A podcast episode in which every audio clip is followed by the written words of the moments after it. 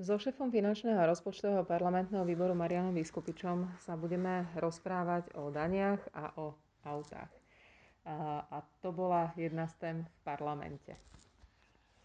Ahoj, áno, dnes v skrátenom legislatívnom konaní preberáme zákon o daní, daní z motorových vozidiel, kde bude teda po prijatí výsledkom výrazné zníženie týchto daní pre autobusy, návesy a ťahače, čo veľmi pomôže našim či už autobusovým dopravcom alebo aj teda kamionovým dopravcom, nákladným dopravcom.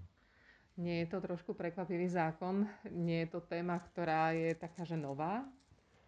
E, téma to nie je nová. Myslím si, že si všetci pamätáme ešte aj protesty autodopravcov, aj ich výzvy, že sú veľmi, veľmi nekonkurencieschopní, či už ku, ku priamo našim susedom, alebo teda aj v celoeurópskom meradle. E, tento ich boj za zníženie sadzieb E, bol v podstate dlhodobý. Takže téma to nie je nová a som veľmi rád a ako člen SAS ešte raz, že teda prichádza vláda, parlament, koalícia so znížením daní v tejto oblasti.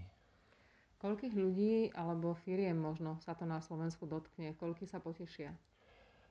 Toto zníženie daní, ako už som povedal, sa týka vlastne autodopravcov alebo autobusových dopravcov a nákladných prepravcov čo je v slovenských podmienkach niečo vyše 10 tisíc firiem a spolu ušetria v tomto roku, pretože zákon umožňuje vlastne už pri daňovej povinnosti za rok 2020, aby sa išlo týmto novým znížením spôsobom.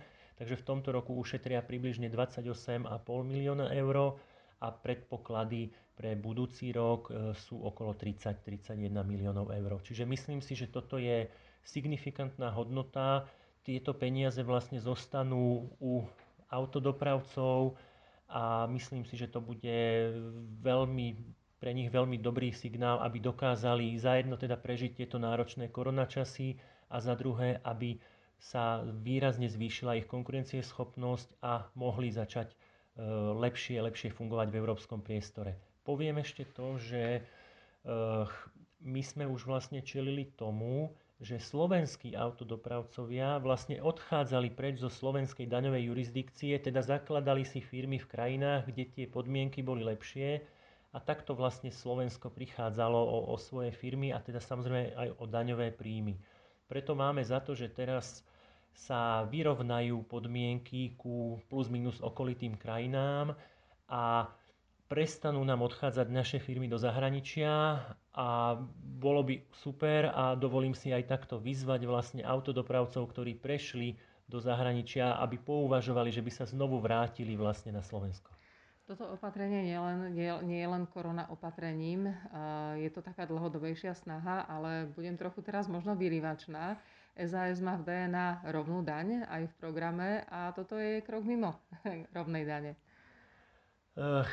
Áno, samozrejme, tento krok nemá nič s rovnou daňou. Toto je zníženie jednej teda špecifickej dane, dane z motorových vozidiel. A povedzme to tak, keď neprší aspoň kvapka, eh, tie sadzby boli veľké a teraz budú nižšie. Takže to DNA Sasky nie je len rovná daň, ale znižovanie daní. Takže toto je pre SAS a verím, že aj pre celú koalíciu krok správnym smerom. Čiže sa na tom zhodli skoro všetky koaličné alebo všetky koaličné strany, ako je na tom opozícia pri podpore takýchto naozaj fakt, že dobrých zákonov. Myslím, že tento zákon je dobrým opatrením aj pre opozíciu. Hlavne je to dobrý zákon pre ľudí a možno, že bude znamenať e, nielen pre zamestnávateľov, podnikateľov dobrú správu, ale aj pre tých, ktorí jazdia a používajú tieto právne prostriedky, že sa možno znížia ceny, či až tak ďaleko nemôžeme dúfať a nebudeme takí optimisti. Každopádne sa autodopravcom znížia náklady. To je fakt. A nemyslím si, že v danej napätej situácii sa to prenesie do zníženia akoby cien autodopravy. Skôr si myslím, že skutočne sa to prenesie do, do zvýšenia ich konkurencie schopností, ale to môže byť dobrá správa, že teda určite nebudú prepúšťať zamestnancov, ale práve naopak mohli by potrebovať nových šoférov, pretože budú konkurencieschopnejší voči polským, maďarským, českým autodopravcom a teda tie výkony budú vyššie a viac ľudí by mohlo mať prácu. Tak len čím viacej takých dobrých správ z parlamentu. Ďakujem veľmi pekne. Ďakujem pekne.